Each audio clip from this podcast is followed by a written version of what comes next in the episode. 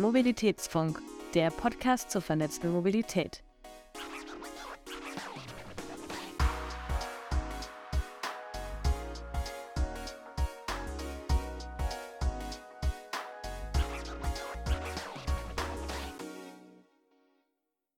Hallo und herzlich willkommen beim Mobilitätsfunk, eurem Podcast zur vernetzten Mobilität. Der Mobilitätsfunk ist eine Produktion von Vesputi. Mehr Infos findet ihr unter vesputi.com und themobilitybox.com. Heute sind wir auf dem BFP-Forum in Mainz, dem Event zur betrieblichen Mobilität. Wir nehmen hier vor Ort einige Folgen mit spannenden Gästen auf, die mit uns über Mobilität, insbesondere auch in Unternehmen sprechen. Mein Name ist Antonia und mit dabei ist heute Martha Marisa Warnert, Unternehmerin, Autorin und Expertin im Bereich nachhaltige Mobilität. Herzlich willkommen, Martha. Dankeschön für die Einladung. Ich freue mich sehr. Ja, magst du dich vielleicht mal kurz vorstellen, sagen, wer du bist, was du so machst? Ja, gerne. Ähm, ja, mein Name ist Martha Warnert. Ich bin 33 Jahre alt ähm, und politische Unternehmerin. Was bedeutet, ich habe vor sieben Jahren ein Unternehmen gegründet, was ähm, Städte, Immobilienentwickler und Arbeitgeber berät in Bezug auf nachhaltige Mobilität. Ähm, das bedeutet, äh, ein Geschäftsbereich, der wirklich Konzeptentwickler ist und der wirklich schaut, okay, wie können wir schon, wenn ein neues Gebäude entsteht, ob das jetzt Wohnen ist oder Arbeiten, dort schon nachhaltige Mobilität und was ja meistens eben Mikromobilität ist, mit einplanen. Und was für Zielgruppen haben wir da eigentlich am Standort? Also da geht es wirklich von Beratung bis Wartung, weil unsere zwei anderen Geschäftsbereiche eben auch das umsetzen, also auch wirklich die Infrastruktur liefern und den Schlüssel auch für letztendlich die Flotte, die da dann ja steht am Standort. Und äh, da war ich bis letztes Jahr Geschäftsführerin und jetzt macht das mein, führt das mein Geschäftspartner zusammen und ich habe mich aber dann in eine neue, neue Rolle begeben und deshalb auch das mit dem Unternehmertum weitergeschoben, nämlich auf die internationale Ebene. Und ich habe jetzt ein ähm, Bildungs- und Beratungskollektiv ähm, mitgegründet mit einem Team aus vier Menschen ähm, aus Buenos Aires, Mexiko-Stadt, Wien und Berlin. Und äh, das ist ein Beratungskollektiv und ein Bildungskollektiv, was wirklich auf diese Zielgruppe nächste Generation der Führungspersonen und Entscheiderinnen in der nachhaltigen Stadtentwicklung, was wirklich natürlich meine Expertise der Mobilität umfasst, aber auch andere Bereiche, Architektur, Natur, Wasser, ähm, soziale Gerechtigkeit, also sehr interdisziplinär. Und ähm, das, was du schon erwähnt hast, ich bin auch Autorin, also ich habe das, was meine Tätigkeit so sieben, ja fast acht Jahre jetzt ähm, äh, ausgemacht hat, ähm, in einem Buch festgehalten, was letztes Jahr veröffentlicht wurde. Und es das heißt, bewegt euch selber. Und es geht wirklich darum, ähm, zu verstehen, was ist eigentlich die Mobilitätswende. Und unsere These ist, ähm, dass es eine Verhaltenswende wesentlich ist. Also, dass wir wirklich unsere Routinen durchbrechen müssen, dass wir Anreize schaffen müssen in der Stadt, äh, beim Arbeitgeber, äh, an den Wohngebäuden zu Hause, damit Leute es einfach haben, umzusteigen vom Auto auf ein Lastenrad, auf einen E-Roller und so weiter. Also das ist, glaube ich, umreißt ganz schnell so grob, was ich mache. Ja, ja hast ja gerade schon super viel erzählt. Also du bist wirklich in, in vielen politischen, kulturellen, wirtschaftlichen Initiativen aktiv. Ähm, aber wenn wir mal so äh, zu den Anfängen schauen, was hat dich überhaupt dazu motiviert, äh, dich für nachhaltiges Unternehmertum und die ja, politischen Projekte einzusetzen? Also was hat das Ganze ins Rollen gebracht? Ähm, ich würde mal so philosophisch starten. Also ähm, ich habe ja Wirtschaftswissenschaften studiert, Politik und Sozialwissenschaften und mein Schwerpunkt liegt immer in der Soziologie. Aber philosophisch gesagt ähm, es, hat es wirklich damit zu tun, wenn ich schon mal hier bin, also auf diesem Planeten, und ich weiß nicht, was genau mein Grund ist, warum ich überhaupt existiere, dann schaffe ich mir den Grund. Also das ist wirklich, der Urantrieb ist zu sagen, ich habe eine Daseinsberechtigung, ähm, wenn ich sozusagen mir meine Verantwortung oder die, die ich sehe als Mensch, eben auch ein, als Teil der nächsten Generationen, ähm, eben Anfang 30, äh, dass ich diese Verantwortung übernehme und dass ich wirklich ähm, am Ende sagen kann, auch wenn ich wirklich nur einen kleinen Stadtteil oder ein paar Arbeitgeber oder etwas ein bisschen Städte ein bisschen besser gemacht habe, lebenswerter, gesünder oder sozial gerechter, dann war das mein Beitrag.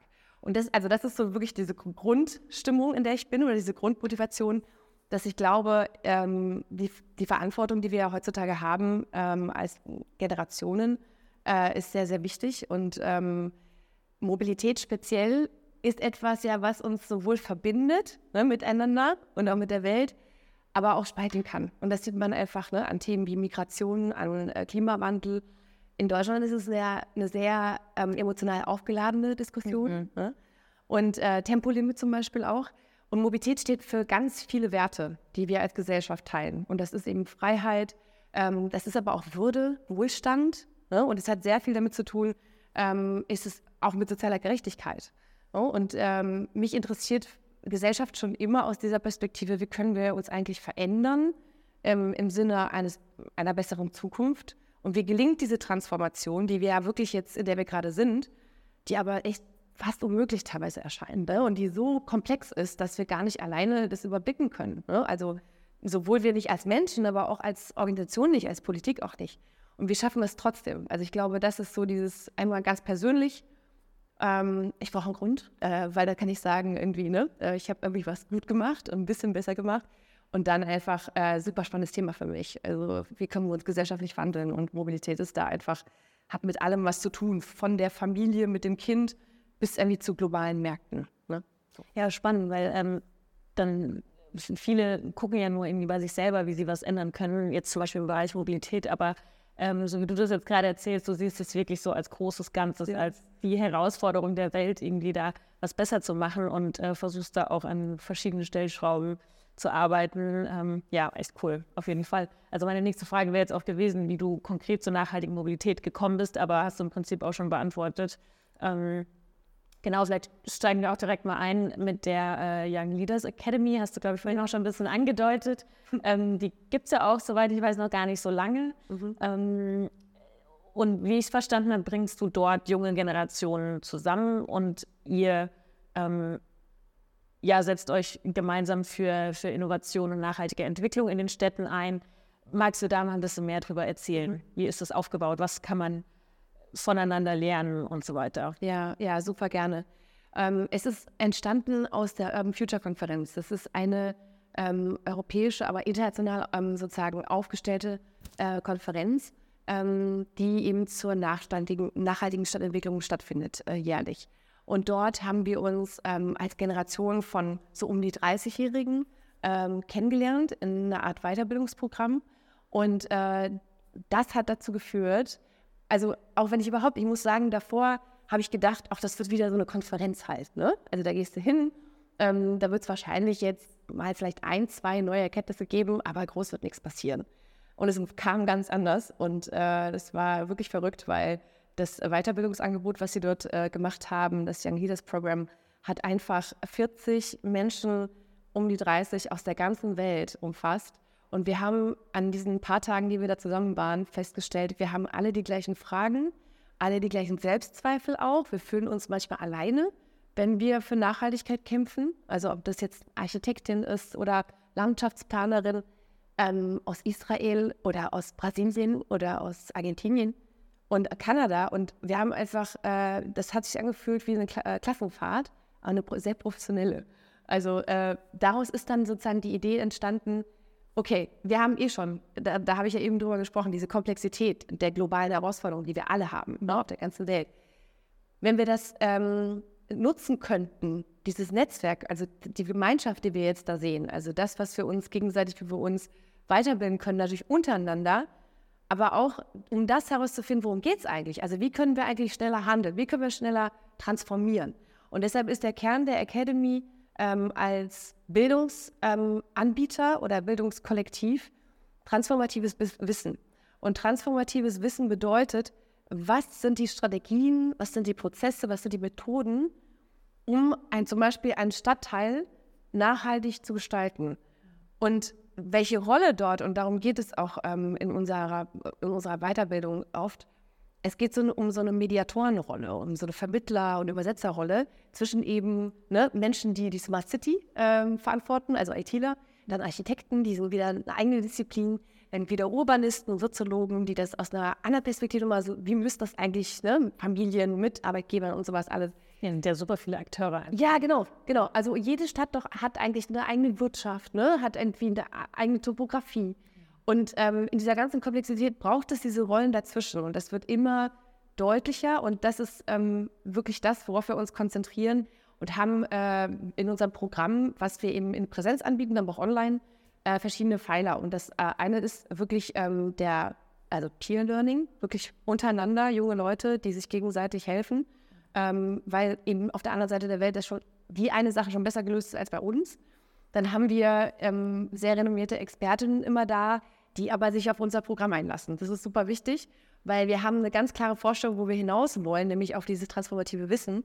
Und dann haben wir eben einen Heinrich Strößenreuter, der unser wichtigster Aktivist ist in Deutschland mit dem Mobilitätsgesetz, äh, Philipp Putzelier, der Zukunftsquartiere auf der ganzen Welt entwickelt, zum Beispiel da, oder, oder eben ein Frederik Fischer, der äh, die regionale Perspektive auf dem Land mit reinbringt. Ne? Ganz wichtig, ja. Genau, und das in super kleinen Settings, sodass du wirklich diese Deep Talks haben kannst. Ne? Also, dass du nicht irgendwie ähm, Best Practice, ja, okay, cool, ähm, sondern nee, was war denn daran schwierig? Also wo habt ihr Probleme gehabt und wie habt ihr die gelöst? Da, darum geht es uns ganz stark. Und das äh, dritte und vierte, das kann ich kurz beschreiben.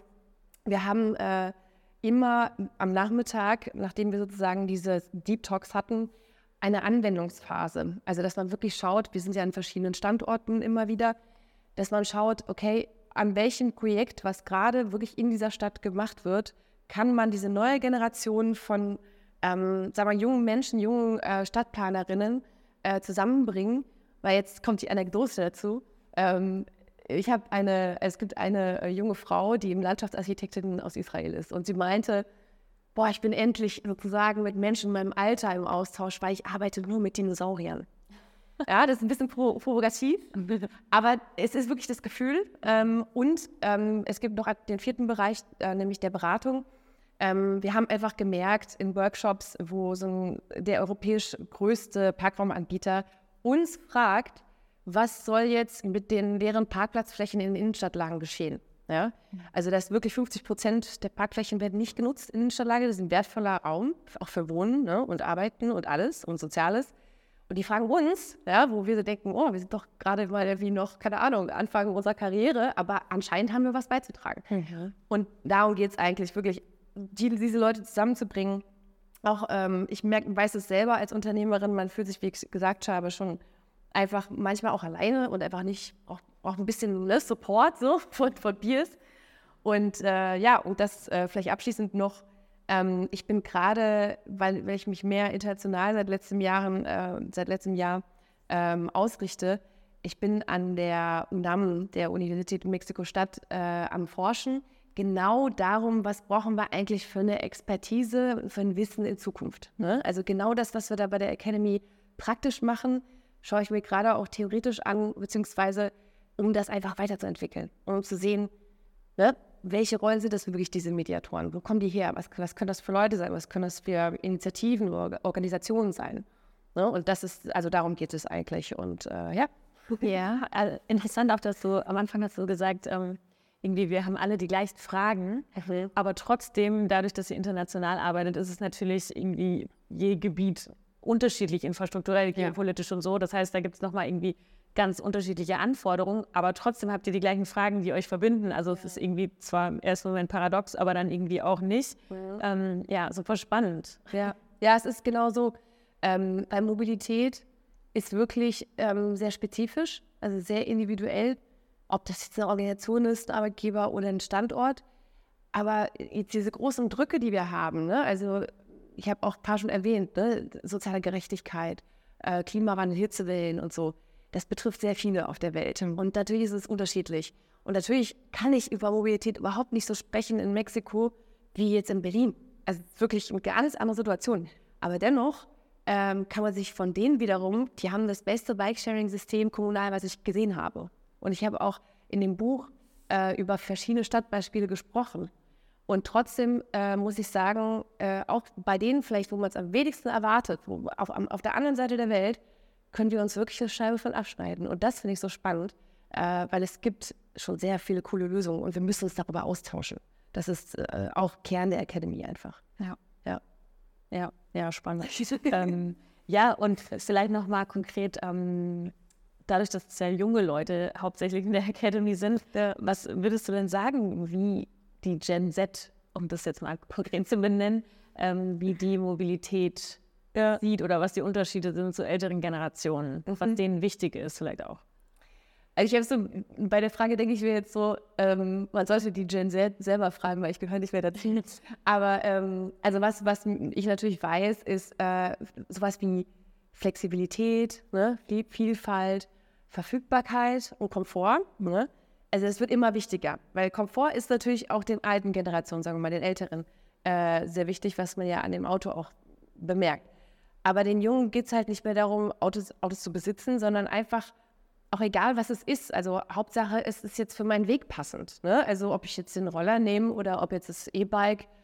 Gut, anstrengend möchte ich mich eher nicht. Ne? Von daher soll das alles in einer App schön buchbar sein und sowas alles. Ja. Ähm, aber was, was vielleicht wichtiger ist bei der Generation, weil es sind ja die, die jetzigen bzw. zukünftigen Arbeitnehmer, ähm, dass man das einmal feststellt, dass die doch wesentlich politischer sind, als es meine, also meiner Generation zugeschrieben wurde, weil die einfach in einer Zeit von Krisen aufgewachsen sind. Ne? Also meine persönlich, meine ähm, erste politische Erinnerung ist 9-11. Mhm. Und ab da war eigentlich alles irgendwie von globalen Finanz, keine Ahnung, Krisen geprägt. Und äh, das geht ja heute, äh, heutzutage leider weiter. Ne? Also es wird ja nicht einfacher. Und ich glaube, das muss man respektieren, dass man auch ähm, im Sinne von zum Beispiel ne, Work-Life-Balance, Vier-Tage-Woche, ähm, das, hat alles mit Mobilität zu tun, weil Vier-Tage-Woche spart wieder Teil der Mobilität ein. Oder auch Remote-Arbeit, ne? Mhm, genau, Homeoffice, Remote, Familienfreundlichkeit. Auf jeden Fall. Also da würde ich sagen, äh, kann ich die Aussage treffen. Aber ähm, auch so dieses Thema Gesundheit, ne? das ist, äh, scheint vielleicht gar nicht primär, aber Gesundheit ist schon der neue Luxus. Ne? Also so mentale und körperliche Gesundheit, würde ich sagen, das ist super wichtig.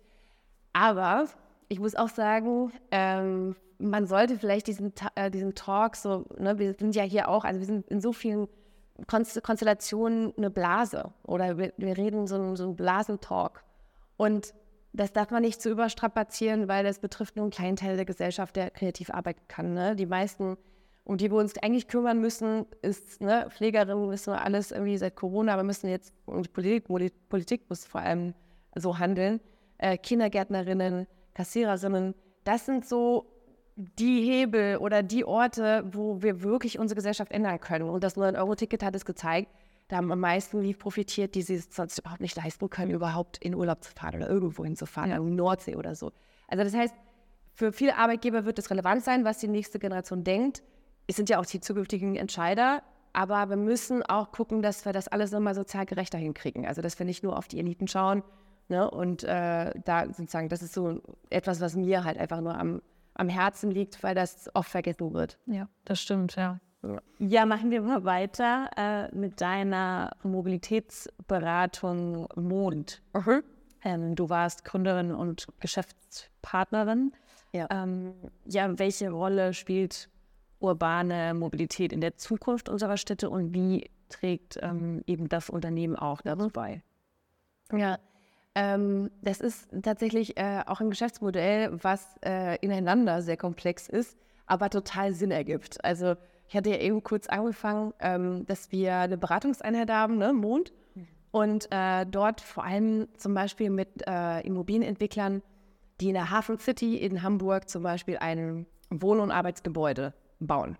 Und die kriegen schon mit, ah, okay, das ist jetzt einen Kilometer vom Hauptbahnhof entfernt. Wie realistisch ist das eigentlich, ähm, dass 2030 dort noch private PKWs stehen? Ja, also brauchen wir Parkplätze für PKWs? Wie viele? dann auch ganz konkret, und das sind wirklich, das, da sitzen wir in Workshops ne, mit denen, mit, mit Architekten, mit, mit eben Landschaftsplanern und diesen, diesen strategischen äh, sozusagen Part, also einer Entwicklung, einer Projektentwicklung und äh, diskutieren wirklich diese Frage. Wo muss, wenn da jetzt ein Radschnellweg hinkommt, der schon feststeht, dass er kommt in ein, zwei Jahren, ähm, wo muss dann das Fahrradparkhaus sein? Ja, also wo ist die Infrastruktur? Und zwar nicht so dieses zehn Fahrradstände einfach in, irgendwo hinknallen, sondern wirklich zu sagen, das muss genauso viel Spaß machen oder genauso begehrlich und attraktiv sein wie Autofahren, ne? das jetzt war oder ist. Sodass die Leute halt gerne ähm, dort äh, mit dem Fahrrad hinkommen und da auch eine schöne Situation, jetzt nicht im Sinne einer Garage oder eines Parkhauses, also wirklich hell vom Design her, ästhetisch, ne? dass, dass auch Frauen sich sicher fühlen in Parkhäusern, dass da keine dunklen Ecken sind sondern, und dass es familienfreundlich ist. Und das Wichtigste ist, was wir immer betonen, ähm, Mobilität sollte nicht mehr im Vordergrund stehen, sondern sollte wirklich ähm, das Soziale äh, pushen. Also dass man sagt, der Platz ist nicht für die Verkehrsmittel da, da ne, an, dem, an dem Wohngebäude oder, oder Arbeitsgebäude, Bürogebäude, sondern ein Markt, ähm, ein Kiosk, ein Café, ne? also was. Orte der Begegnung. Ja, genau. Also damit die Leute dort auch ihre Einkäufe zum Beispiel erledigen können und dann Wiederwege sparen. Also das ist das, was wir in dem Wohnbereich machen. Und dann ähm, die anderen Geschäftsbereiche. Es gibt noch einen zweiten Geschäftsbereich, der sich speziell so mit ne, Lieferbarkeit von Infrastruktur, also was, was steht da für ein Fahrrad, Auflade, Ladeinfrastruktur, ähm, äh, Gerät, was ist da eine Servicestation, welche Verkehrsmittel könnte man dort anbieten. Also wirklich so dieses ähm, Hardware, ne? auch Hardware und Software natürlich, weil man muss über eine App das buchen können. Also das heutzutage kann man ganz mehr anders denken. Ne? Ja. Und äh, der dritte Geschäftsbereich ähm, betrifft sozusagen eher so die sehr individuelle Beratungsebene, nämlich äh, ein Einzelhandelskonzept. Ne? Und, und, das, das ist, hat auch ein bisschen zu tun mit Aufwertung des Fahrrads oder des, des ne, Rollers an sich. Ähm, äh, dass man wirklich, wir haben auch immer gesagt, ähm, es muss vorstandstauglich sein und das bedeutet einfach, es muss in eine Unternehmenskultur die irgendwie auf ne, auch Renommee, Image und so weiter achtet, reinpassen. Weil die, die jungen Firmen und die, die vielleicht die Großen sind von morgen, wollen ja auch attraktiv sein ne, für ihre. Bedeutet dann vorstandstauglich, genau? Vorstandstauglich bedeutet, also wenn du jetzt in unserem Konzept, also Einzelhandelsladen wärst mhm. und äh, Fahrradladen zu sagen, ist wirklich eher unpassend. Also warmes Holz, ähm, es ist alles sehr schön gemacht, also fühlt sich wohl äh, es gibt ein Café. Ne? Also natürlich gibt es das schon äh, öfter in, in, den Städten, aber es gab es damals, als wir angefangen haben, noch nicht. Und es ist schön zu sehen, dass es jetzt äh, noch mehr kommt. Also dass, dass, das Fahrrad wirklich sozusagen auch einen Lebensstil kommuniziert.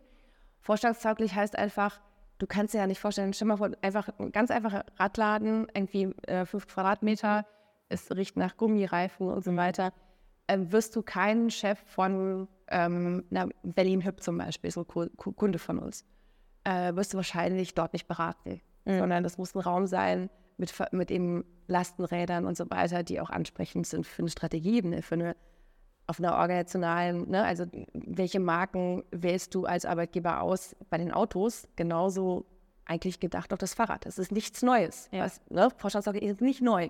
Das, was die Auto Industrie gemacht hat, ist sehr klug gewesen. Und wir müssen gucken, wie schaffen wir das für die anderen Verkehrstitel auch. Ja, ja, äh, würde ich sagen, bleiben wir direkt am Fahrrad. Äh, hast schon voll viel angesprochen. Du warst ja auch an dem ähm, Projekt Fahrradstadt München beteiligt. Ja. Ähm, ja, im Prinzip, wie wichtig ist dir die Förderung des Fahrradverkehrs? Also hast du ja gerade eigentlich schon gesagt, dass das super wichtig ist. Mhm. Und ähm, habt ihr eben in diesem Projekt eben solche Maßnahmen dann auch besprochen? Ja, ähm, ich muss dazu sagen, dass ich da war, ist wirklich ewig her. Ne? Also das ist, glaube ich, so ein Jahrzehnt her. Aber jetzt natürlich, äh, der Fahrradverkehr ist ähm, eine der, ja, der hauptsächlichen Investitionen, die wir politisch, aber auch ähm, von privater Wirtschaft brauchen, ähm, weil es einfach äh, sehr viele Kosten spart und weil es vor allem auch Gesundheitskosten spart. Also ähm, es gibt Studien, äh, die wurden über 20 Jahre mit Pendlerinnen gemacht. Ne? Und ähm, da ist halt rausgekommen, dass sowohl die Fahrradfahrer als auch die Fußgänger ähm, 25 Prozent weniger Krankheitstage pro Jahr haben, ne? als Leute, die mit dem Auto kommen. Krass. Und das ist halt für Unternehmen ein riesen äh, Batzen an Geld, ne? also ein riesen Kostenfaktor. Und ähm, auch, auch was die, In als Wartung angeht, also Fahrradstellplätze sind elfmal günstiger als, als Autostellplätze. Also das ist allein schon sehr sinnvoll.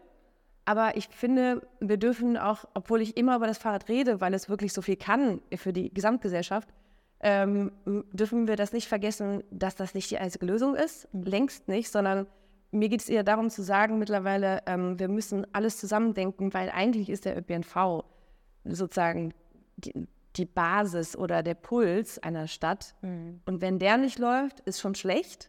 Und dann muss aber an diesen ganzen ÖPNV-Stationen, äh, Bahnhöfen genau so eine Situation, ne, DM, äh, andere Supermärkte, Paketstationen, ähm, irgendwas für die Kinder, Spielplatz, da, dort da sein, damit wir Wege sparen können. Und natürlich braucht es eine Mobilitätsstation am ÖPNV, dass ich dann schnell mit der App irgendwie noch mehr, Hamburg hat das ja auch ähm, Stadtrat, ne? Und äh, also einfach die letzte Meile lösen kann. Ja. Also das heißt, das Fahrrad ist sowohl, würde ich sagen, für den Pendlerverkehr super entscheidend, aber auch ähm, für die letzte Meile. Und das müssen wir ähm, von verschiedenen Akteursseiten hinkriegen, dass sowohl die Arbeitgeber was anbieten, aber auch die Stadt einfach. Ne? Und deshalb würde ich sagen, äh, Fahrrad ist eine, ein, ein Teil der Lösung. Aber es muss genauso gute Angebote eben ne, ähm, für Bahncard zum Beispiel, ne, haben wir in Deutschland, dass man das, dass man das einfacher macht für die Arbeitgeber, so etwas zu pushen. Ne, und so. Und das ist, ich habe äh, sehr viele Austausche darüber, wie kompliziert das ist. Ne? Also in, immer noch sowas wie ein Jobticket überhaupt zu organisieren. Ja, ich meine, es gibt ja jetzt immer mehr so Mobilitätsbudgetanbieter, die Genau. auch ÖPNV integrieren und eben Ja. auch das Deutschlandticket. Ja. Ähm, das ist auf jeden Fall eine super Entwicklung, die ja auch jetzt relativ schnell vonstatten ging. Seitdem es das Deutschland- Deutschlandticket Mhm. äh, gibt, seit Mai, ging das relativ schnell auch das Unternehmen, das ja angeboten haben für ihre Mitarbeitenden. Ne? Das ist Ja. äh, auf jeden Fall eine coole Sache, weil Mhm. ja, ich, ich sehe das im Prinzip auch so, dass äh, ÖPNV ein großer Teil der Ja. äh, Mitarbeitermobilität sein sollte, ähm, weil es halt ja auch nochmal die Masse transportiert, weil es ist ja jetzt kein, ähm, keine Mikromobilität, Ja, wie, äh, ja, genau, wie, wie jetzt das Fahrrad zum Beispiel. Ja. Ähm, ja, das stimmt. dass es einfach verschiedene Lösungen gibt. Ja, und es gibt ja auch äh, wirklich Daten, die sagen, ähm, dass Menschen, die Auto gefahren sind oder Auto fahren, eher auf den Rad gehen als auf den ÖPNV, auch wenn der ÖPNV umsonst ist, weil sie alleine fahren wollen. Ach, weil, sie, weil sie eben keine Leute haben wollen. Und da- darauf muss man wirklich auch achten, ähm, dass man auch in Unternehmen, die wir beraten, äh, gibt es in manchen Unternehmen so eine Kultur, oh ja, lass doch ein Carsharing, also lass uns doch zum Pool, Pooling machen, also äh, lass uns zusammenfahren und irgendwie uns abstimmen, wie wir zur Arbeit kommen und dann können wir irgendwie quatschen und so auf der Hinfahrt oder Rückfahrt. Und dann gibt es andere Unternehmen, die wir haben, die sagen, oh nee, auf keinen Fall. Ne? Also auf keinen Fall teile ich mir ein Auto morgens um, um 7 Uhr früh mit meiner Kollegin aus der anderen Abteilung. Ne? So. Ja. Also das gibt es auch, dass da einfach die Kultur so unterschiedlich ist. Und man sieht es lustigerweise auch immer an den Büros. Also die, die das nicht wollen, haben auch dann Einzelbüros oder sind irgendwie so. Also ne? vielleicht auch eine Generationengeschichte. Es ist bestimmt eine Generationengeschichte, Ja. absolut. Ähm, aber da hast du vollkommen recht. Also man muss alles abbilden, weil die Leute sind deine, die, die Anforderungen, die du hast als Familie, als Single, als ähm, beruflich sehr vielleicht eingespannter Mensch auch und dann wieder Seniorinnen, Senioren, Mhm. die werden auch schnell vergessen, Kinder auch. Also Stadtplanung wird meistens, muss ich leider sagen, immer noch, weil es stimmt, äh, wird immer noch sozusagen nach einem bestimmten, ne, ähm, ich will jetzt nicht das Wort sagen, aber männlich, ähm, weiß und im mittleren Alter ähm, geplant. Und wir müssen Städte dahingehend echt ausgleichen, weil es muss sicherer werden für Frauen, es muss sicherer werden für Kinder und Senioren. Und es hat alles damit zu tun, weswegen das Fahrrad eben auch nicht für jeden was ist. Es gibt auch körperlich ein- eingeschränkte Menschen oder Menschen, die sich das nicht trauen noch, weil es eben die Infrastruktur noch nicht gibt. Deshalb ja, Vielfalt, definitiv. Auf jeden Fall, ja. Ähm, ja, jetzt sind wir fast schon am Ende. Eine kurze Frage noch. Welche Stadt ist in Sachen Mobilität dein Vorbild? Ähm, welche Stadt? Ach, Weltweit. weltweit. Ähm, ja, ich bin ja zurzeit äh, für einige Monate in Mex Mexiko-Stadt.